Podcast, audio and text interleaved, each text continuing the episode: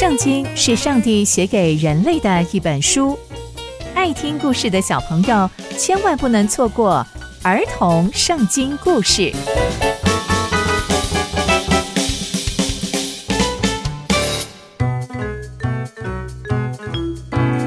各位亲爱的大朋友、小朋友们，大家好，我是佩珊姐姐。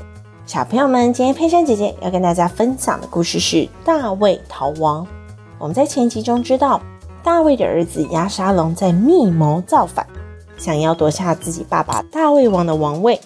而且啊，亚沙龙已经在私下招兵买马，收买人心，预备要成为新的王。而接下来又会发生什么样的事情呢？就让我们继续听下去吧。亚沙龙人在希伯仑献祭，而且他已经密谋要在那里造反了。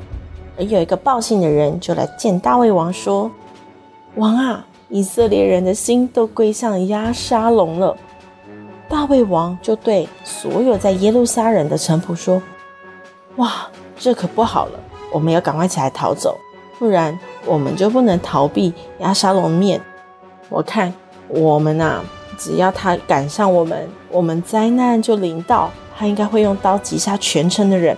我们赶快走。”这些仆人就对大卫王说：“主啊，你所决定的一切，我们都会遵行。”于是就这样，大卫王就出走了，而大卫王的全家都跟在他的后头。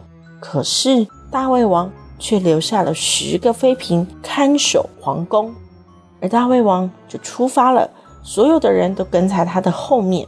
但他们啊，就在伯莫哈这个地方停了下来，休息一下，而王。跟所有的人都在这个地方休息，而有一个人很特别，叫做加特人以太。大卫王就看着这个加特人以太说：“嗯，你为什么要跟我们一起走呢？你就回去留在押沙龙那边去吧，因为啊，你是外族人，是个远离家乡逃到这里的人。你昨天才来到耶路撒冷这个地方，我怎么可以让你今天就跟我们一起流浪呢？”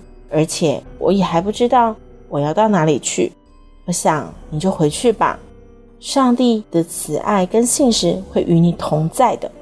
你们赶快回去，别跟我一起流浪。没想到这个以太回答大卫王说：“我指着永活的上帝起誓，无论我的主、我的王在什么地方，无论是生或死，你的仆人都会在那里。”我一定会一直一直侍奉你的。大卫王看着这个以太说：“好吧，你可以去，我们一起走吧。”加特人以太就带着所有属他的人、跟随他的人，还有他的家人，就一起跟随大卫王。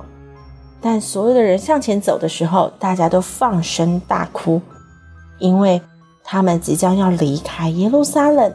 要离开这个他们最熟悉的地方，他们要往旷野去。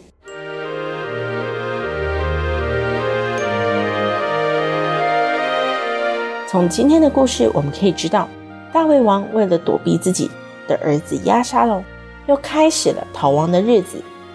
大卫在还没有当王的时候被扫罗追杀，没有想到当了王之后，竟然是被自己的儿子追杀。